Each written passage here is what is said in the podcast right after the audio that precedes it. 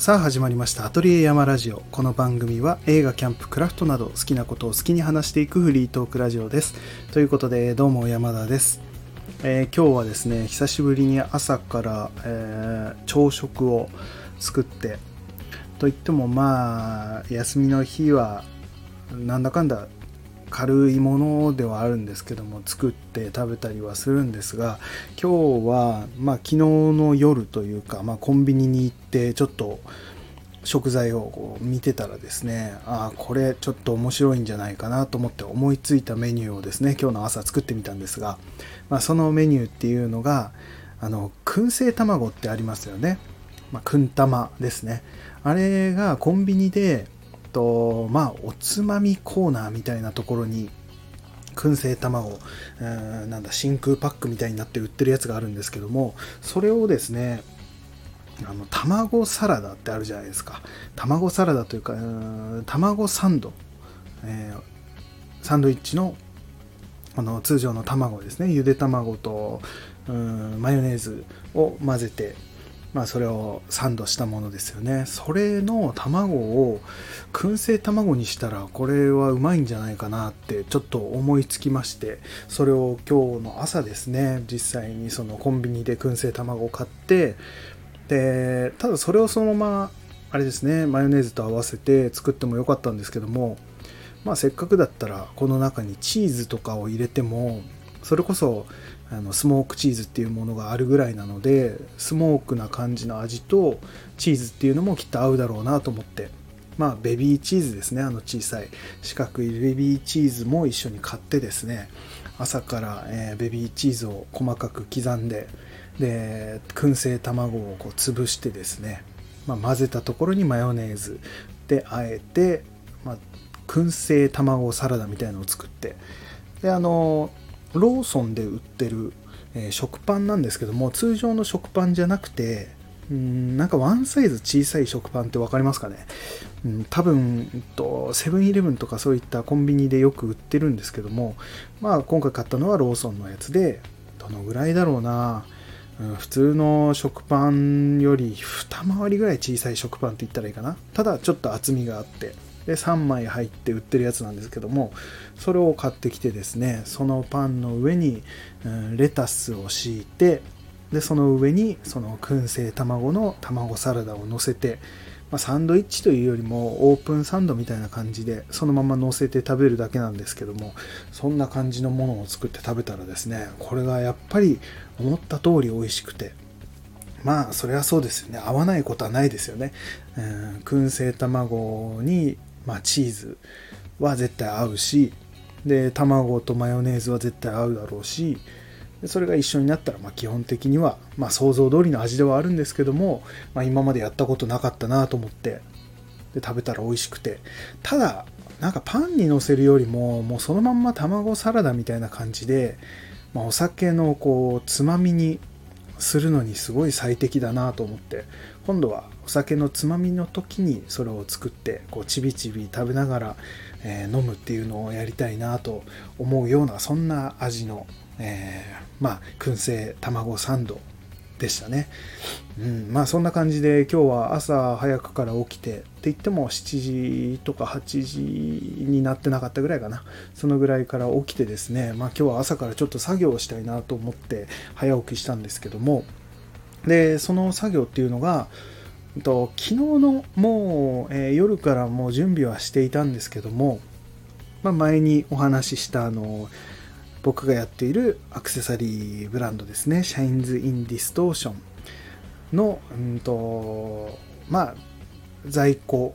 をちょっと特別価格で販売しますよっていう、まあ、数量限定アイテムという形で販売させていただいているものがあるんですけども、それの今回はだいにだんとして、えー、また今回もよんしゅるいですねの商品を出したいなということで、えー、昨日の夜から写真を撮ったりとか、まあ、ちょっとデータを作ったりとか、そんなことをしていたのを今日のまあ昼ぐらいにアップして販売開始できたらいいなと思って、まあ、朝のうちにですね起きて、えー、昨日の夜終わらなかったちょっとウェブ上の仕事だったりとか、あとまあ急遽思いついてですね、あの今販売しているものってオンラインショップに載せたりとか、えっと、エスエヌエス ですね、Twitter、Instagram、Facebook もかに写真を載せて、あとはオンラインショップの方でも写真と、あとはデータですね、そのサイズ感とかそういったものを書いて出している状態だったんですけども、やっぱりこういったなんだろうな、実際に手に取って見れないもの、まあオンラインでのオンライン上でのなんだ販売となると、どうしてもお客さんが手に取って見ることはできないので、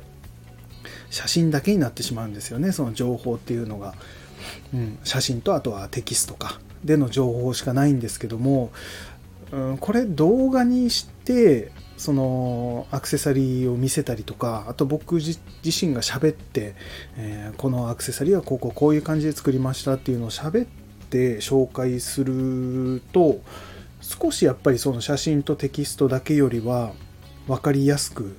で、実際にそのサイズ感というか、えー、人間がこう持った時の大きさのこの比率ですよね、そのアクセサリーと手の大きさとか、まあ、首元の感じとか、そういうのは分かりやすいのかなと思って、ちょっと急遽動画を撮ってその紹介をした方がいいんじゃないかって思いつきまして、まあ、そこで急遽もう動画を撮ろうということで、今日の午前中からですね、えー、撮り始めたんですけども、でその撮り始める時にいつもなんだろうな、この自分のアトリエで撮影する時は、まあ三脚にカメラというかスマホですねを固定して、で自分の方を映して、まあその時その時によるんですけども、今回はそのアクセサリーをどういうふうに映すかっていうのを見ながら、えー、撮りたかったので、あのインカメラにしてですね、自分がどう映ってるかっていうのを見える状態にして、えー、iPhone でこう撮って、で喋りながら撮るっていうのをやるので、最初にですねその固定して撮影するときに一回仮撮りみたいな感じでですね、まあ練習ですねをして、で止めて、えー、後からそれを確認して、で大丈夫だなと思ったら同じ設定でまた、えー、本番を撮り直すっていうような感じの流れで撮ってるんですね。なので先にこう仮撮りをするんですけども、その仮撮りをですね今日やり始めて、えー、録画ボタンをポンと押して、でこう喋り始めたんですね。まあいつも通りどうも山田ですっていう、今日はどうこうっていう話をしていったんですけども、本当だったらそれである程度喋ったら、えー、切ってですね、でどんな感じで画像が撮られてるか、どこからどこまでの範囲が映っているかとか、うん、あとは声の大きさだったりとか、なんだろう、うーんまあ照明の感じとかですね、明るさがどうかとか、そういうのをチェックしてから撮り始める、本番を撮り始めるはずなのに、今回ですね、まあ頭の中でこう何を喋ろうかなっていうのも考えながら、まあその練習仮撮りを始めたんですね。でこんなこと喋ろうかな、どんなこと喋ろうかなって考えながら喋ってて撮られているっていう状態だったので、なんかそっちの考えてる方に気持ちが行き過ぎて、結局ですねもう仮撮りっていうのをもう一瞬ですね、その撮り始めて数十秒の間にもう忘れてしまって、そのまま最後までさんじゅうよんぷんとかさんじゅうごふんぐらい喋り通してしまったんですね。うん、まあ実際途中、えー、じゅっぷんとかにじゅっぷんとか喋ったぐらいの時に、あこれ仮撮りだったっていうのには気づきはしたんですけども、まあそこまで喋ってなんか途中で止めるっていうのもなと思って、もうそのまま撮ってしまえと思って、でまあ実際にその喋ってる間映っているところは、まあ、携帯のインカメラなので、えー、大体どこまでが映ってるっていうのはもう喋りながらでも見えたりもするので、まあ、そこで確認しつつ、まあ、大丈夫そうだなってなったので、うんあとはあの照明とかもまあその喋りながら変えていけば、まあ、なんとかなるだろうっていうところ、うん、あと問題なのは音声なんですけども、音声に関してはなんかもう iPhone の機能に頼るしかなくて、本当はマイクをつなげて撮ればよかったんでしょうけど、なんかマイクをつなげてとピンマイクとかも持ってるんですけども、ピンマイクをつけてやったりすると、僕の持ってるピンマイクはもう有線のものなので、まあ、なんだかんだこうアクセサリーを紹介するときに、こう手を動かしたりするときにそのピンマイクが引っかかったりとか、なんかそういうのも嫌だったりもするので、そのまんま iPhone のカメラカメラじゃないマイクかの性能に任せて、まあ喋ろうって思ってそうやって喋り始めて、もう最後まで喋りきってしまったんですね。で結局後からまあ確認したら、まあ大丈夫だろうっていう、ちょっと音はちっちゃいんですけども、まあ音ちっちゃいのはもともとそのなんだろうな、うーん YouTube に上げると結局なんか毎回音がちっちゃくなってしまって、一応動画編集なんだアプリの方で音量っていうのは結構マックスにしたりとか結構上げたりしてるんですけども、それでもなんだろうな、パソコン上で YouTube を見た時に音声がすごいちっちゃくなってしまったりとか、うん、スマホで自分の YouTube の動画を見た時は音声大丈夫なのに、パソコンの方がちょっと音小さいなみたいのがあったりして、その辺の設定っていうのがよく、うん、何回やってもうまくいかなくて、だから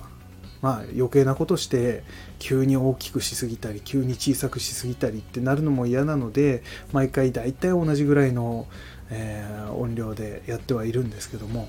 まあ結局毎回ちょっと小さくはなってしまうので、今回も、うん、動画編集アプリの方でまあ音は大きくしようと思って、えー、一応最大限大きくはしてはいるんですけども、またもしかしたら小さいかもしれないですね。まあそんな感じで、うーん、まあ、撮り始めて結局一発撮りでさんじゅうごふんぐらいの動画をずっと喋って、今回、えー、紹介紹介じゃない販売するよんアイテムと、あと前回の販売したよんアイテムよん種類ですねの、えー、よん種類の、えー、ろく商品って言ったらいいかな、同じデザインのがちょっとプラスで入るので、で全じゅう商品ですねの紹介を、まあ、今回ので全部まとめて、えー、撮らせていただきました。で今回まあ喋ってまあグダグダしちゃった部分もところどころあるんですけども、まあ、できるだけこのラジオと一緒で、まあ、リアルな感じをこうお届けできるというか、実際に目の前で喋っていますよっていうぐらいの勢いでですね、あのノーカットで、えー、ノー、ノー編集というか、まあ最初と最後にちょっと、えー、アトリエ山のロゴマークぐらいは入れたんですけども、それ以外はもうほぼ編集なしですね。そのままぶっ通しで撮った映像を YouTube の方にアップしました。うん。っていうところで、まあ僕がただこう作ったアイテム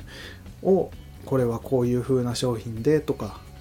でこうくるくるっと回してですね、えー、表を見せたり裏を見せたりとか、そんな感じで見てもらうことで、まあ僕が手で持っているっていうので、なんとなく手で持った時のサイズ感っていうのが分かりやすくなってるかなとか、あとはまあこう首元にちょっと当ててみて、つけた時このぐらいのサイズ感になりますよとか、うん、あとはまああとは作った時のなんだろうな、その商品のコンセプトだったりとか、まあ、こういうメッセージを込めて作ったとか、うん、まあそういうふうなちょこちょこした話も加えつつ、まあ、商品説明をさせていただきましたので、おそらくそのオンラインショップで画像を見るだけとか、テキストで縦何センチ横何センチとかそういうのを見るのよりは、なんとなくこうサイズ感つけた時の感じとか雰囲気っていうのは伝わりやすかったかなと思いますので、もしそうですね、アクセサリーの方気になるなとか、うん、思ってくださる方がいらっしゃれば、その YouTube の方見ていただくとさらになんだろう、分かりやすくサイズ感、特にサイズ感ですね、分かりやすく見れるかと思いますので、よろしければそちらの方見てやってください。えー、説明欄の方に ユーアールエル も貼っておきますので、えー、そちらから見てみてください。ということでですね、まあ今回その新たにだいにだんということでよんアイテムプラス、えー、させていただいたんですが、そのアイテムがリングふたつにペンダントふたつっていう形、すべてシルバー製のものですね。で今回は、まあ、ボリュームのある、えー、リングシードっていう名前の、まあ、種子とかそういう種とかそういう意味のシードっていう名前のリング、結構ボリュームあって にじゅうごグラム ぐらいあるのかな、少し厚みのあるもので、えー、そういったもの、それがもう僕の一番最初にですね、このシャインズ・イン・ディストーションっていうブランド設立の際にですね、もう本当の初期アイテムとして作ったリングで、うーんなんだかんだかなり長期で販売していたものではあるんですけども、うん、それをですね、まあ、今回は廃盤として、えー、ついにこう下げる時が来てしまったという感じではあるんですけども、まあ、当時ですね、うん今はですね、うん、当時は今はっていうと分かりづらいですけども、えー、当時はデザインをなんだろう思いついた時に、まあ、感覚的にですね、そのなんだノートとかにさささっとそのデザインを書いて、で、えー、そのまんまもう彫り始めてたんですね。原型をこう彫ったりとか、そのデザインを見ながら彫ったりとかしてたんです。しかもその彫る時も感覚で本当に、えー、大体こんな感じだろうっていう感覚で彫っていたので、まあ言ってみればそのシンメトリーを取らなくてはいけないデザインとかももうざっくりとしたサイズ感で、まあ、言ってみればフリーハンドみたいな形で感覚的に彫っていたことが結構初期の頃はあって、その感覚で彫ったリングの一つだったんですね。うんまあ、今は作り方としてはちょっと変わってきて、まあ、デザインもある程度もうなんだろうな正面のデザイン、えー、サイドからのデザインとか、えー、まあ書いてで幅だったりとか厚みだったりも全て決めて、彫り始める時もきっちりなんだろうなそのノギスで、まあ、測ってですね、その、えー、大きさ、まあ、長さとかを全部測って仮にラインを引いてそれで彫っていくので、まあ手彫りなので完璧なシンメトリーっていうのはなかなか出せないんですけども、まあ手作りにしてはちゃんとシンメトリー取れてるなぐらいの、まあいい感じのシンメトリーになってるなぐらいの感じには彫れるように、えー、作るやり方で今はやってるんですけども、その当時はやっぱりこう感覚的に彫るっていうことが、まあ、楽しかったのもあるし、そっちの方が勢いがあっていい感じに彫れるっていう風に思っていたところもあって、それで彫ったものだったので、まあ、今見てもですね、僕はその、まあ、言ってみればシンメトリーにはなってないんですけども、うんその感じっていうのもなんだろうな、うんすごく生な感じと言ったらいいかな、すごい生きたデザインだなと今でも僕は思っていて、まあ今までそうやって販売してきていたんですね。いつでも商品って下げることはできるのでやろうと思えば、でもやっぱりそれでも下げてこなかったっていうところで、うん、デザインとして僕は好みだったものなんですね。実際に商品として画像として見た時よりも指にこう合わせて見た時にすごいしっくりくるデザインだったりもして、そういったところで僕は好きなデザインだったんですけども、まあ、今回ちょっと、えー、形とか、まあ、今後のブランドの方向性とちょっと変わってきたかな違ってきたかなっていうところで今回下げることになってはしまったんですけども、それでも、うん、まあ今在庫で残っているのも一つだけだったのでにじゅういちごうとちょっと大きいリングになってしまうんですけども、まあ、僕は人差し指にぴったりのサイズだったりもして、うんまあ、男性の方が中心になってしまうかな、結構太いのでっていうところでですね、で石も止められているのでなかなかシルバーはサイズ直しができないということでワンサイズのみになってしまうんですが、そういった、えー、リングを出していたりします今回。うん、シルバー製ですね。あと他にもですね、うん、とワンメイクアイテム、まあ、リングでいうとケットシーっていう僕が作っているその、えー、猫ですね、猫の妖精なんですけども、それのシリーズのリングワンメイクアイテムとして通常はシルバーのみで作っているものをですね、えー、ワンメイクアイテムとしてその猫の目の部分にダイヤモンドを入れて天然のダイヤモンドを留めていたりとか、あとは猫の耳にこうピアスをつけているようなピンクゴールドですね、じゅっきんのピンクゴールドのピアスをつけているような、そういうちょっと遊び心のあるワンメイクアイテムだったりとか、あとはスワロフスキー社製の、うん、ビーズ、ブルーのビーズをこう組み合わせたワンメイクアイテムだったりとか、あとはなかなか他には見ないようなデザインですね。骸骨に翼が生えてて、でそれでいてこうレンガが、えー、配置されていて、そこにリボンがついててとか、まあ写真見てもらったら多分わかると思うんですけども、そういうちょっと独特なデザインのものとか、それも僕結構好きで、えー、ずっと商品として残していたものだったんですけども、まあそういった商品ですね。よんてんオールシルバーでの、えー、商品を追加させていただきましたので、そちらもぜひ、えー、前回の真鍮製のアクセサリーと合わせてご覧いただけると嬉しいなと思います。で今回も、えー、価格的には結構お安くですね、半額とか、うん、半額まではいかなかったにしても、まあ、いちまんえん台とかで買えるようなアイテムになっています。なのでそうですね、えーまあ、今までずっと販売していた料金よりは、えー、結構下がって、えー、販売ってはなるんですけども、うん、それでもし、えー、ご購入いただけると、そのお金でまた次の新作だったりとか、うんえー、新たなまあ在庫を作る時の資金だったり、そういったものになっていくし、あとまあ今後展示会とかの予定もあるので、その時になんだろうな、そのオリジナルブレンドコーヒーまた作る時の資金になったりとか、まあ、活動資金として使わせていただくような形になりますので、えー、新たなシャインズ・イン・ディストーションだったりアトリエ山の活動に、えー、プラスになるような形に、えー、使わせていただきたいと思いますので、そんな感じでぜひぜひ、えー、そちらご購入いただければ今後のまた活動にえー、何かこう影響が出ていいものができるんじゃないかと、えー、思っております。はい、その辺は僕が、えー、頑張りますということで、今回もそんな感じのまあ一日でした。そういう YouTube 撮ったりとか、えー、エスエヌエス、 まああれですね、みっつの エスエヌエス になんだアップしたりとか、なんだかんだそのインスタと Facebook と Twitter って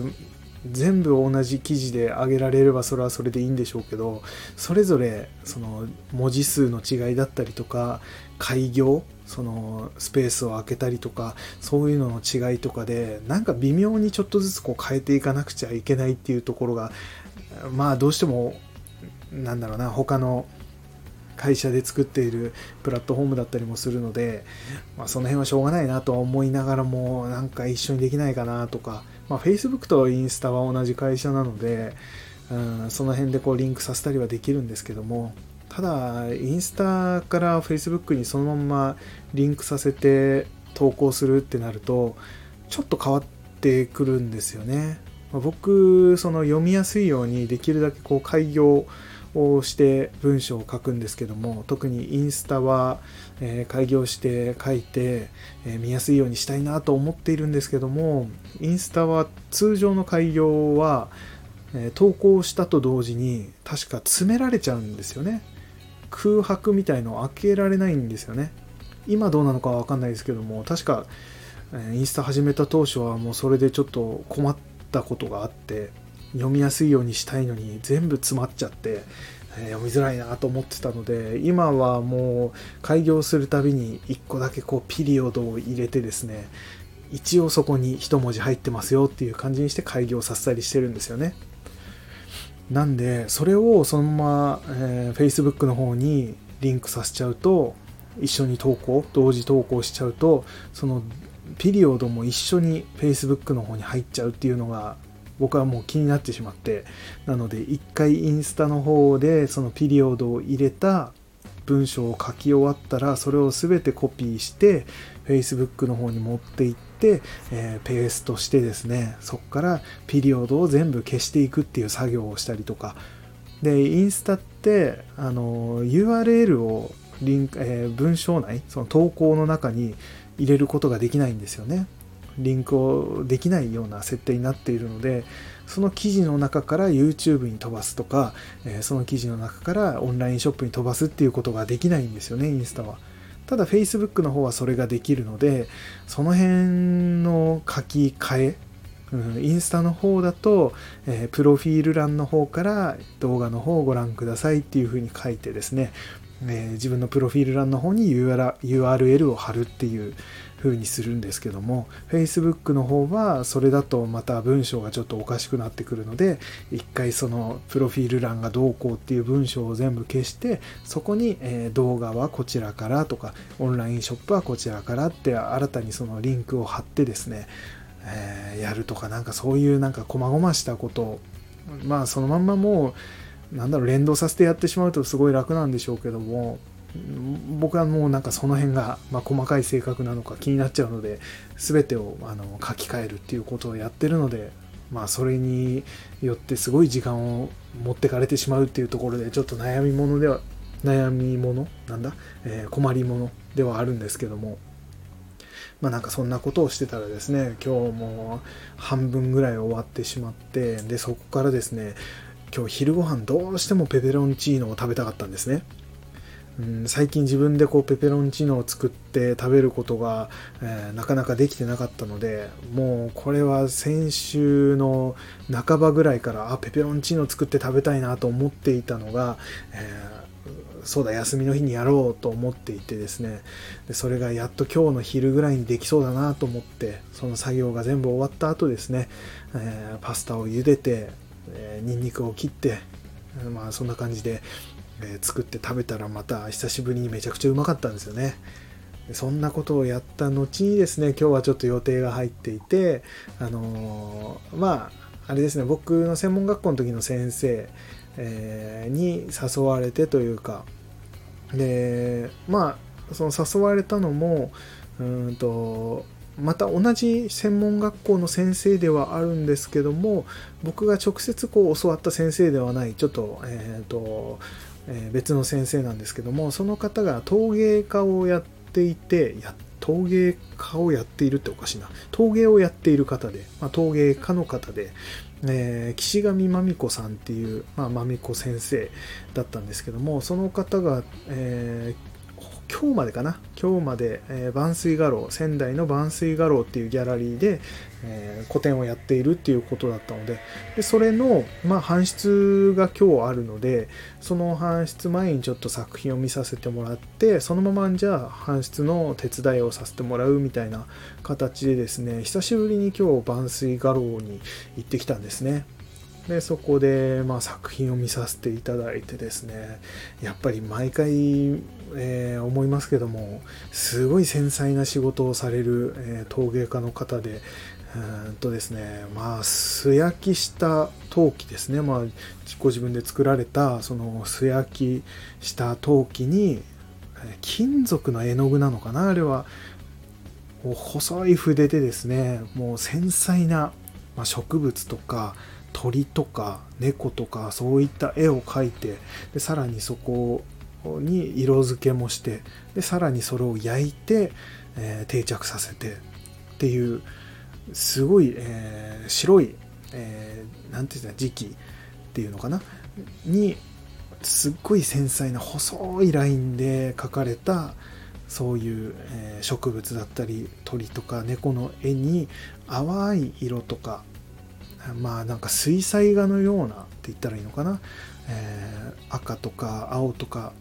まあそういった色がこう塗られた、そんな、えー、陶器ですねの、えー、作品を作っていられる方で、まあかなりの数の作品があって、また刺激をいただきましたね。うーん、まあ自分もちょっとやっぱオリジナルの商品作っていかないとなってこう、うん、なんか刺激をいただいた、えー、時間を過ごさせていただきました。いろいろそのなんだ絵の描き方とかそういったお話も聞かせてもらって、いや面白かったですね。なんかその陶器に絵を描くっていうのが、金属の絵の具で描くっていうのを初めて知ってですね、確かに焼くときにその金属の絵の具とかだとちゃんと定着するんだろうし、うん、普通の絵の具なんかで描いてももちろんそんなあの蒸発してしまうというか焼けてしまうだけなので、うん、だからそういうので描くっていうのを聞かせてもらったりとか、それが今度温度によって金属の溶け具合とかそのボケてしまったりとかシャープなラインを出すにはとか、なんかそういう話も聞かせていただいてすごい面白かったですね。やっぱりこの作家というか作家さんの技術とかそのなんだろうなその工夫だったりとかそういう話とかを聞かせていただけるのはやっぱりうーんもう全てがプラスですね。自分が全然違う業界にいたとしてもやっぱりそういうものってすごく刺激になるし、なんだかんだやってることは違えどもなんだろうな共通する部分というかやっぱりその制作の部分で悩むところとか、うん、どうそれを打開していくのかとか、あとは他の作家さんからのなんだろうな技術を教えてもらったのが意外とこっちの作業の方で使えるとか、そういう工夫とかそういうのがあったりとか、すごい離れているような世界でも意外とその職人っていう部分でうん近いものとか近いえ考え方とかうん乗り越え方とかそういうのがあるんだなってえ毎回思って、今日もそういった話を聞かせていただいてまた刺激をいただいてですね、今後のちょっと制作のなんだろう気持ちの部分でのすごい糧になったなと。まああれですね、やっぱり展示会とかえそういう美術展とかですね、そういう美術館とかそういったところに行っていろんなものを刺激をもらうっていうのはすごく大事なことだなと改めて思いましたね、うん、で手伝いとか言いましたけども、えー、陶器ごろっこ、えー、梱包材で包んだだけで、えー、僕はそれぐらいしか手伝いができなくて本当に申し訳なかったんですが、ただ陶器っていうのは本当に手を滑らせたら終わりなのでまあ怖かったですね。うーんちょっとヒヤヒヤしながらもそっとですねこう包んで、えー、梱包材をちゃんとテープで貼ってみたいなそんな感じの手伝いぐらいしかできませんでしたが、まあ僕がもらって、えー、買えるものというかそういうものが多くてですね、本当にありがたい一日を過ごさせていただきましたっていう感じでですね、今日は午前中から自分のものづくりだったり、えーまあ、エスエヌエス の発信だったり、えー、あとはまあ朝食昼食と、えー、料理をしたりで、後半の方ですね夕方からはそういった搬出の手伝い、まあ、作品に触れさせていただくとかお話を聞かせていただくとか、まあ、一日通してすごく充実した、えー、日になったかなと思ってですね、うん、こういう日が本当に毎週うーんなんだろうなその、えーまあ、バイトの方というかそっちの肉体労働の仕事以外の日はこういう風ななんか刺激のある、えー、充実した日を、えー、毎週過ごせるようにしていきたいなと改めて思いました。まあ、そんな感じでまた長々とさんじゅうまたさんぷんさんじゅう今さんぷんですね、えー、話し続けてますね。朝の YouTube との変わらない感じで話し始めたら止まらないという